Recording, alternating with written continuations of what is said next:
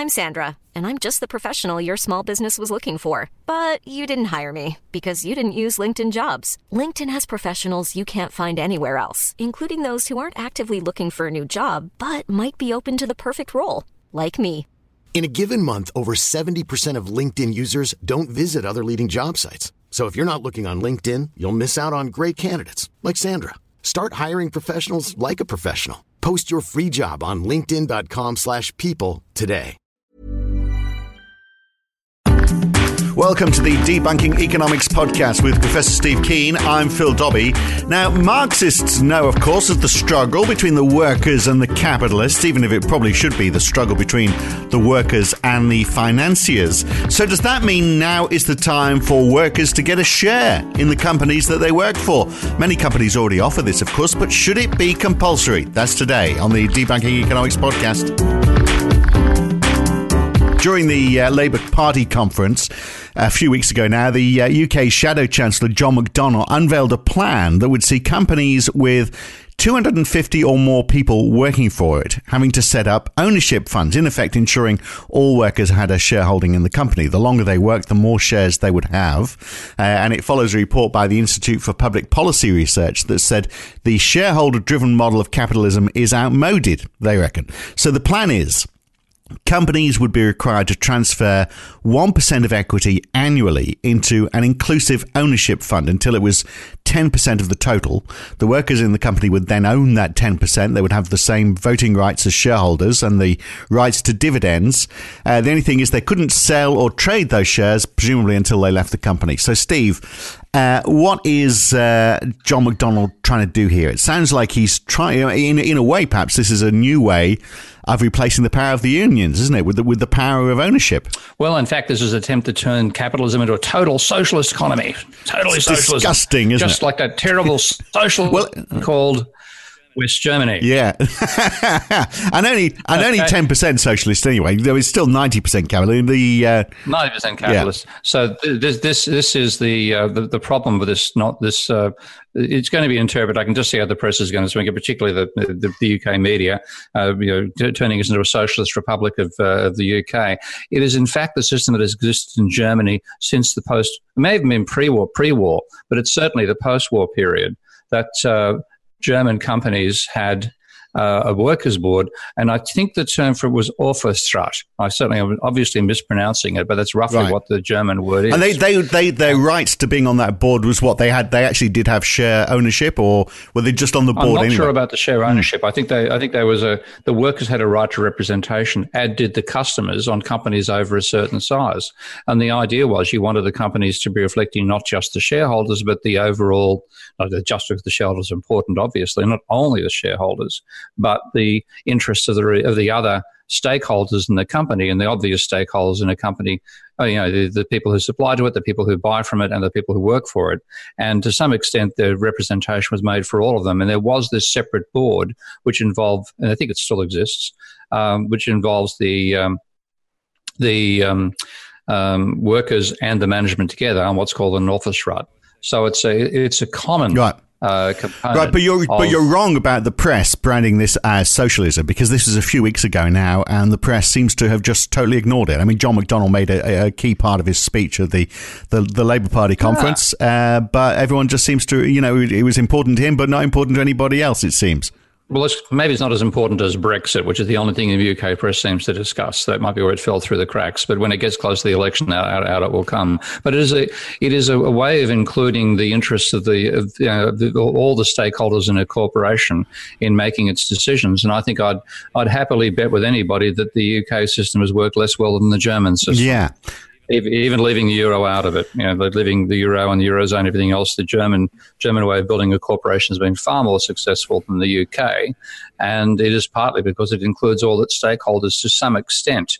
And what McDonald is doing here is saying, okay, let's include the workers to some degree. Yeah, but don't we want to keep workers in their place? I mean, giving them a uh, the voting rights, aren't they going to make decisions which are not necessarily the right decision? I mean, the fact that they're working on the factory floor doesn't mean they're able to. I mean, you can tell I'm being devil's advocate here, of course. At least I hope you can. uh, but the fact they're working on the on the devil uh, on the on, on the factory floor, the devil's floor, on the factory floor means that you know they, they don't know. It doesn't mean they know how to run a company.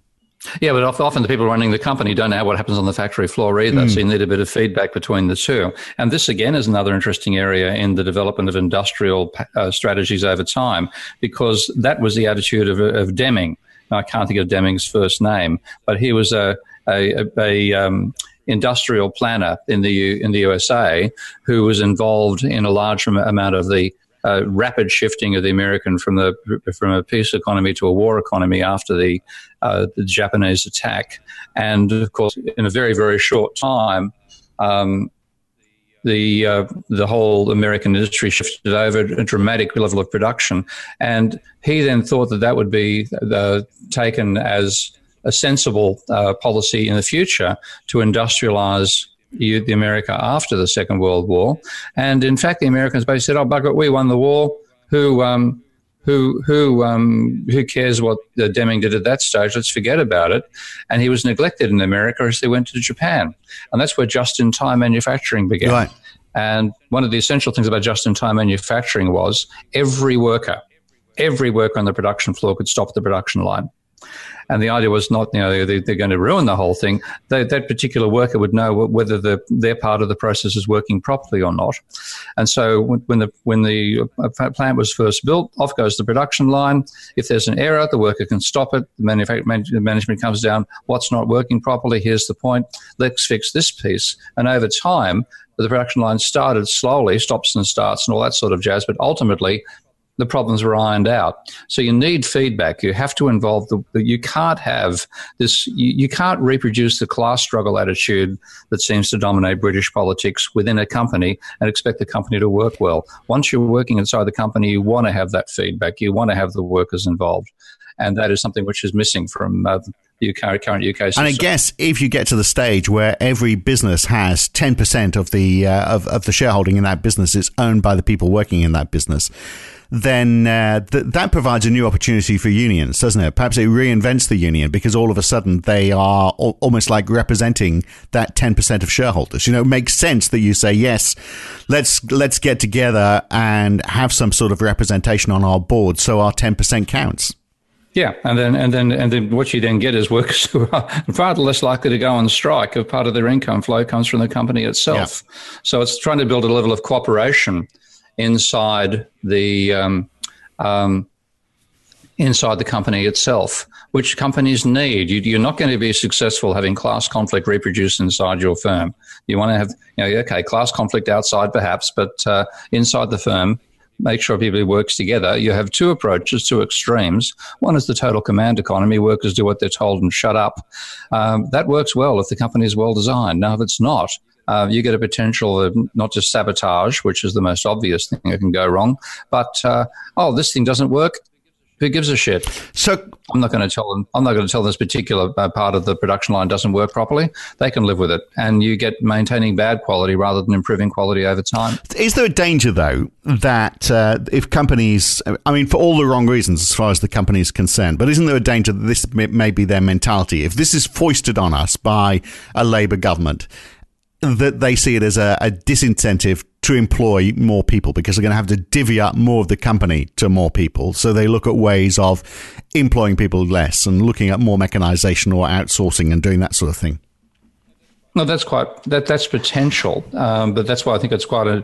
And, and, and, you know, I haven't seen the plan in the same detail you have, but the idea of starting at one percent of ownership and reaching a ceiling of ten over time, it's it's not taking away the silverware. Mm. Um, so it's still saying, uh, in some ways, it's admitting just how bad the performance of British manufacturing has been and saying, let's slowly get to the stage where there's cooperation within the corporation rather than conflict. Let's, let's, let's copy what the Germans have done, but get there gradually. And some, I mean, this is one thing which is an outsider to the UK. Um, I, one thing I like about the UK is the extent to which people are willing to entertain ideas they don't necessarily agree with. That's something which I did, didn't see much in the Australian political scene. But the level of class conflict this place still has and this this you know ruling class, middle class, working working class divide, which is still here, um, is part of the reason why it's failed as an industrial country compared well, to Germany. It, it's about bloody time the British woke up to themselves. Yeah, well, even worse than that is the way that the working class kowtows to the uh, to the to the upper class. The, the, the idea that Jacob Rees-Mogg would be given any credence whatsoever by uh, by by, any, by anybody, but let alone uh, by the working class, and yet a lot of people seem to think, oh, this is just the sort of character we need because we need to feel the pain to get ahead. That seems to be part of the British mentality, which I don't get either. Mm-hmm. So it, it is a cultural thing, and cultural change takes time. And um, and, and, clearly, um, the if you think about what Deming did with with Japan, Japan began with a with a, a, a you know, very homogenous uh, culture, very homogenous uh, ethnic background, um, and and a respect for the feudal system and very rapid transition of that to capitalism back with the uh, the Meiji Restoration back in 1868. Um, so there was a tendency to say, let's do what we are told to do, but the, the Deming thing came and gave a feedback and say, let's listen to the workers as well, not all one way. And what you got out of that is a fairly significant transformation of Japan over time, it's still a very hierarchical society, but the hierarchy listens to those below. And again, in terms of industrial success, I'd take Japan any day over over over the UK. And then think about the similarities. Both island states off a major continent. Uh, mm. you know, um, so the UK has to wake up to itself, and and this is I think in some ways McDonald's proposal is an extremely good way of saying let's take some good ideas from elsewhere in the world and transfer them to the UK and try to build a cooperation inside the corporation so corporations can succeed uh, compared to others rather than just reproducing the English class conflict on the production line inside the factory. But you know what? Cooperatives have been part of the uh, the British industrial scene for, for quite a long time. In fact, uh, I read somewhere that employee owned businesses account for 4% of GDP here. And you can look at one company, look at John Lewis, a $10 billion mm. company, which is entirely owned by, uh, by its, by its, uh, by people who work for it. You cannot buy shares in John Lewis. So uh, mm. their annual report doesn't mention dividends. They call it partnership bonus uh, mm. and uh, it all goes back to, to the workers. So there's there's a huge example of a, of, of a cooperative, and it's quite a refreshing read looking at the annual report because they're looking about how it's all being ploughed back into the into the company, uh, and what isn't pl- ploughed back into the company is paid as dividends to people who work there. So uh, hundred percent of the company works like that. And actually, I'm having shops there. I'm quite happy that it exists because I like the range and I like the service and I like the. So it actually can work effectively. That's that's that's the extreme which would start raising the the uh, the the, uh, the hackles of the, the, ruling class and 100% hand over to the workers. Yeah. But it shows that that sort of thing can function, uh, and it's it's getting a degree of commitment inside the firm that you you can't get if you go the like the, the total American extreme, where uh, the irony of about American capitalism, it's all about freedom of enterprise, freedom of expression at the ideological level. Inside the company, it's it's uh, total line MF, if you know what MF stands for and uh, and the workers get told what to do, and it's it, it's uh, that also can be an effective model, but it's uh, as, as, even Paul Samuelson once said, American capitalism characterized by uh, a, a, rampant capitalist class and a cowed working class. And, Which is um, what John Lewis, the man behind John Lewis, John Spedan Lewis, uh, industrial yeah. democracy, he called it. He said, you know, partnership share profit, knowledge, and power. It was a better way of doing business, and that's why I set up John Lewis. And uh, you know, it's still around today. And uh, Waitrose is all part of that as well. So it's a you know, it's a it's a growing group and a big uh, part of the the, the uh, retail scene here in the UK. So if they're doing quite well you know, they have they go good and bad days. I suspect actually, if you're having a bad time, you're probably better to ride the wave uh, or the downside of the wave because you you know because you're because you can say to people who are working there, look, your wages aren't going to go up. You're not going to get any dividends on your on your shareholding but they're part of the business. They'd, they'd be happy to feel the pain if they know they're going to ride the wave again. Yeah, and a similar thing applies in Spain with what's called Mondragon. If you've seen the Mondragon experience, have you ever, ever taken a look at that? No. So if you, if you look at what the, the, Mondragon thing did, it was initially to try to trying to revive a depressed area of Spanish uh, Spanish economies, and it has actually ended up being on various times the fastest growing region of the global economy, mm. and it's still, pardon me, growing quite successfully. It began in '56 um, and it now has about 75,000 employees from starting from, you know, one or two. way, way back. It's the 10th largest Spanish company. So why and the leading business in the basket? So this can work. So given that it can work, and clearly there's so much evidence around the world, uh, I, I, mean, that you know, it's it's a question of why John McDonnell would feel that he has to. I mean, obviously, do you know, he obviously has to, but it's a question of why he has to uh, sort of say that this becomes a compulsory requirement. Why wouldn't companies just say, "This makes sense. We're going to do this"? Again, it's that the, the, the, class conflict we have outside a company gets reproduced inside if you don't think wisely enough about it. And they say, you know, we want to be, we want to hang on to my capitalist share and not give any to the workers. You're talk, talking that as an ideological thing. You then come to your own company and reproduce that internally. It is not a good idea. It is better to say, let's let's involve my workers in the firm uh, so that they actually work harder for me. And we in, inside the company we get cooperation uh, and improve the processes, and they get a bit of a benefit out of it as well. Uh, so why wouldn't companies be doing that with yeah. them? Why? I mean, if, if a company doesn't do that, then they get uh, beaten by competitors who do do it. If it is so much more efficient, why wouldn't we just be seeing that being the natural order of things? If it works. Well, we asked, we, we asked in that sense of the, the growth of the Mondragon relative to the rest of the world. We have seen that happen. Uh, and John Lewis is a classic example happening in retail. But this is, we, the evolution doesn't work that rapidly even in capitalism. Mm. The evolutionary argument is what you're putting there.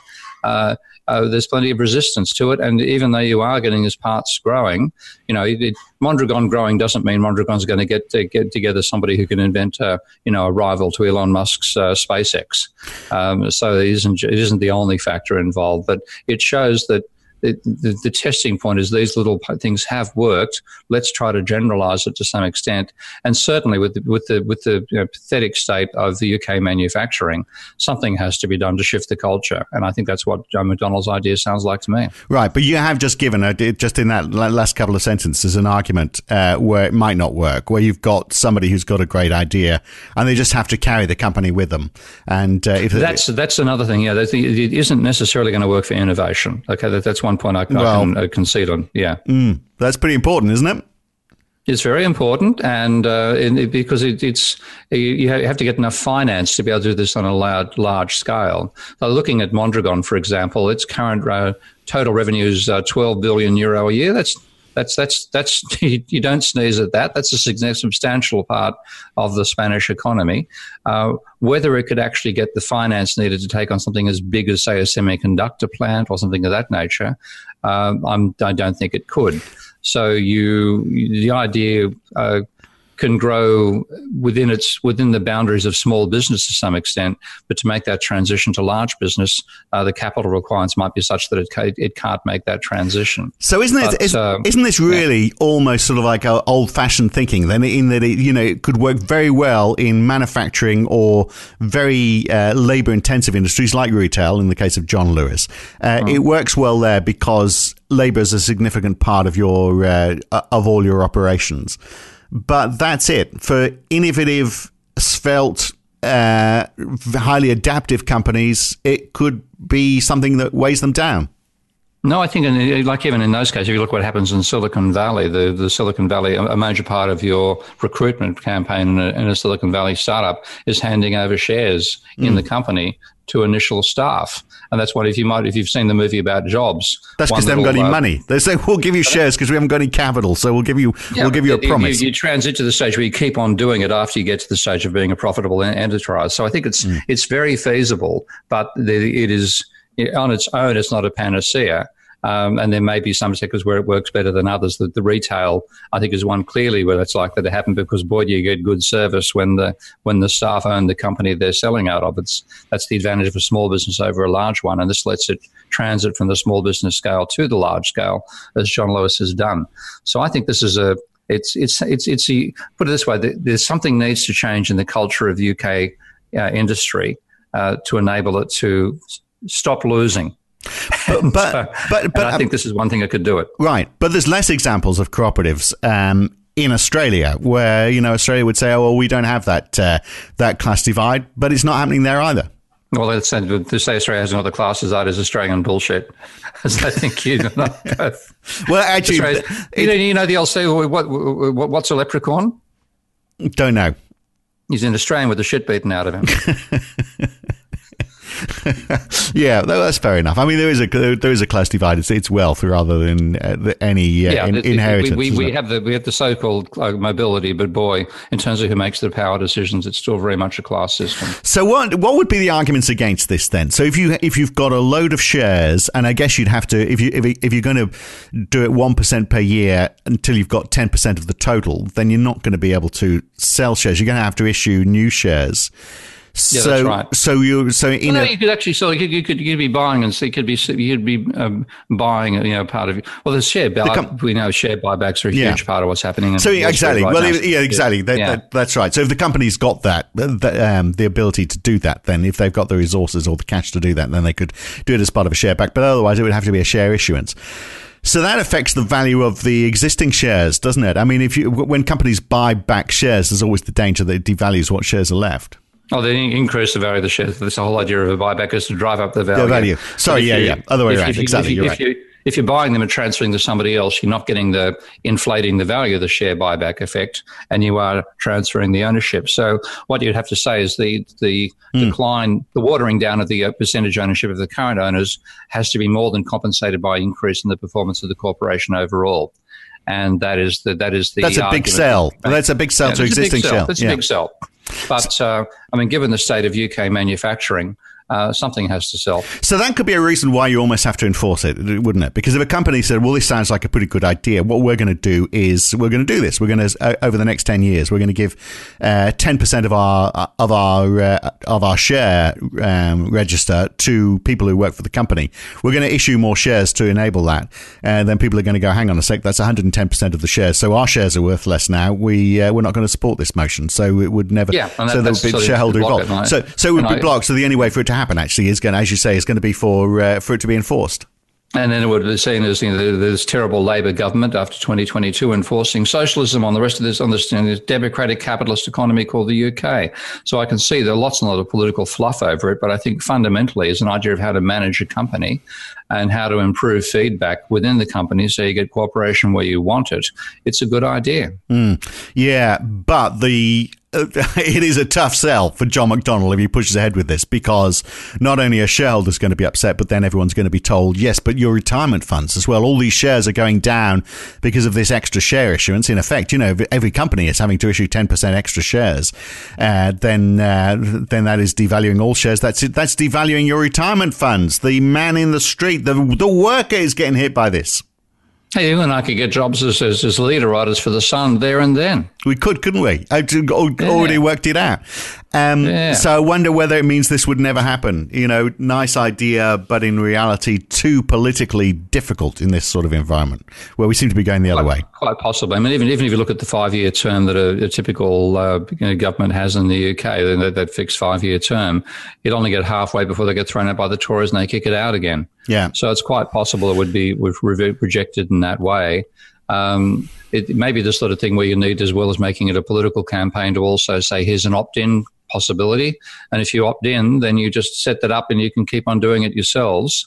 Um, again, one thing I fear is, is getting a bureaucracy telling you how to go about doing it, which is never one of my favorite activities. Mm. Um, but, but to provide a template for it and say this is a you know a fast way to change your structure, um, it might be adopted even after it becomes politically a hot potato. Yeah, but the but the difficulty of doing it yourself, as we just said, is the fact that uh, it's going to it's going to in the short term anyway, it's going to impact uh, shareholder value, and no one's no one's going to buy that. That's that's mm. the big problem with it, isn't it? So I think so. But I mean, it does get over short termism as well, doesn't it? I mean, one of the big problems for companies is that the board uh, and particularly the CEO have got a very much a short term vision because they're only the, you know the CEO is only there for four or eight years the workers are potentially there all their lives, and uh, so they uh, they've got more of a vested interest in the decisions being made, having a longer term outlook. Absolutely. And that's again one reason that things like Mondragon work because you, you are committed to it indefinitely. Whereas if you, the, the whole hassle about these, the, the, uh, the, shareholder value movement has been that it's all about what's happened to the three month performance of the shares. And that's where the whole idea of, you know, leverage buyouts have come from, uh, the whole vulture, vulture funds. Uh, and that's been destructive, not just of the culture, but destructive of the, of the, the actual corporations themselves on occasions. The, the way that uh, General Electric was pulled apart uh, by that whole process is a, is a classic example. So, yeah, he, uh, we have to, getting away from this nonsense idea that the shareholder value is the right way to go about it. That is another economics textbook's idea, and of course, as you know, almost by definition, anything in the economics textbook is going to be wrong. If we, if we went for if, if ownership went from ten percent being owned by by the workers to say fifty percent, so it was half owned by workers and half owned by people from outside the business, speculators, um, then uh, could could that then uh, sort of help to stop the wild fluctuations that we see in the share market because a lot of it would be very much, very much doubted, and I don't think you'd get past the ten percent level anyway, mate. Let's be politically realistic about this. I think it's a useful model uh, for what we're going to well. John Lewis is 100%. Why wouldn't we get to 50%? Because he started at 100% and he was yeah. committed to it. Yeah. it an, that's, a, that's an ideological starting point. You, you, if you even, pardon me, exactly what you've said, I'm writing the next leader for the Sun here, and 10%, it's just a slow creep. They'll start at 10, but it'll get to 100. So I'm sorry, you've just written the second leader for the Sun. All right. Okay. Well, John McDonald, perhaps on the right track. Uh, chance of it happening in the UK. Well, who knows? You know, maybe, um, maybe its time is right. Maybe once we're over Brexit and people realise that their reason for dissatisfaction is perhaps less to do with the EU and more to do with the way capitalism works in its current form, uh, less to do with European bureaucrats, um, uh, maybe people will be looking for other ideas. And maybe John McDonnell's got a, a good one here. That's that's actually what I think, think is the right way to look at this. And my exposure to the to the um, office right movement, by the way, came from reading a book as a, as a student assignment back in my undergraduate years by a guy called Andrew Shonfield, and it was called something like just the title Capitalism. But he went through about fifteen countries and the variations of the nature of capitalism in each of those countries. And one of them was the German system with the Aufsichtsrat and a, and a degree of collectivism between within the firm. And that was part of what he said is the reason for the success of German industry. I was reading back in 1972, and, and I think that still stands strong today.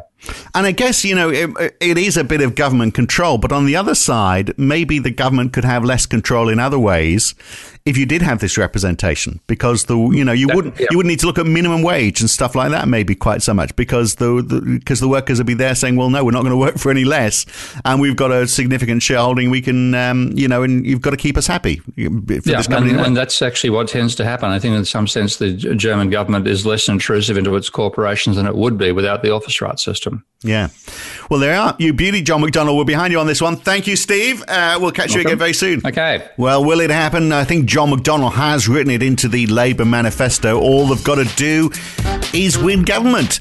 Uh, that shouldn't be too tricky, should it? I wouldn't have thought so at the next election, whenever that might be. That's it for the Debunking Economics podcast for this time. I'm Phil Dobby with Professor Steve Keen. Back again soon. Thanks for listening.